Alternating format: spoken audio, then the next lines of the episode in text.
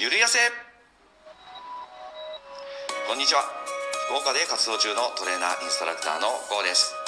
この番組では元超絶運動音痴の私 GO がゆるーくても確実にできるダイエットやボディメイクの方法をお伝えしていきます。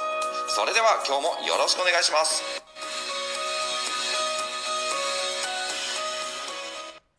はい始まりました。ゆるやせラジオ。再生してくれてる方ありがとうございます。今日もよろしくお願いします。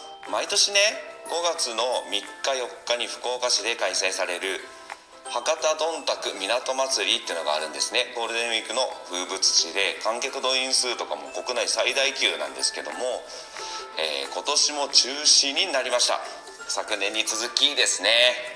まあ仕方ないことといえばそうなんですけどね。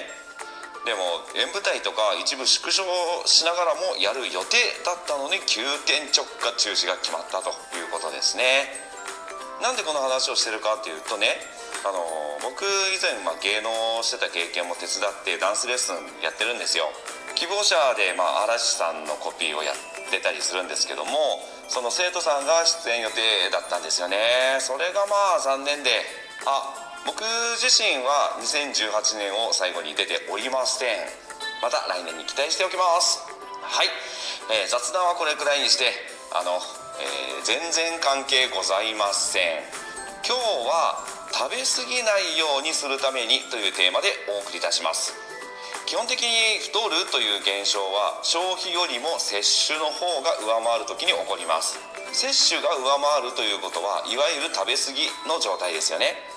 その食べ過ぎという状態を防ぐのが太らないためには必要であのむちゃくちゃ動くっていう回答はここでは置いときます。ご了承ください。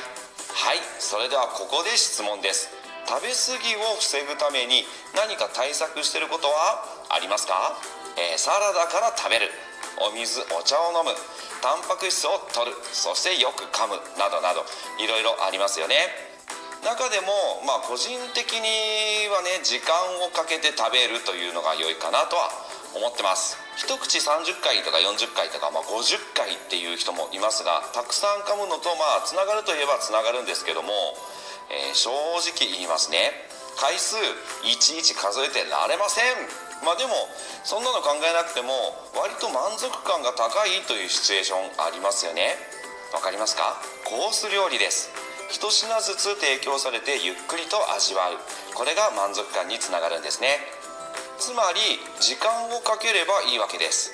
お家で実践するなら、え一口二口で一度お箸を置いたり味わいながらお茶を飲んだり。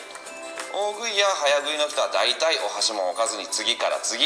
なのでまあこれだけでも効果は出たりするんじゃないかなとは思います。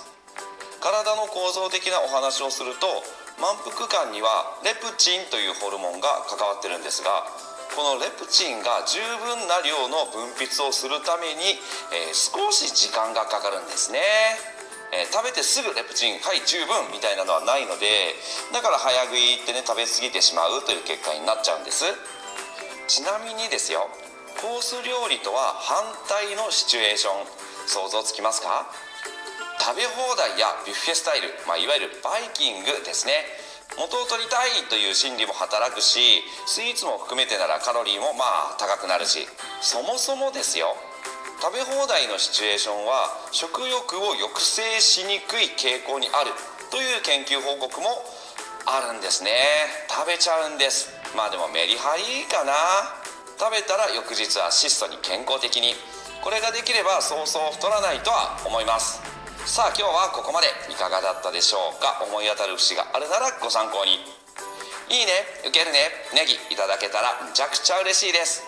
あと少しでもためになるなと思ったらフォローもよろしくお願いします。お相手はゴーでした。またね。バイバーイ。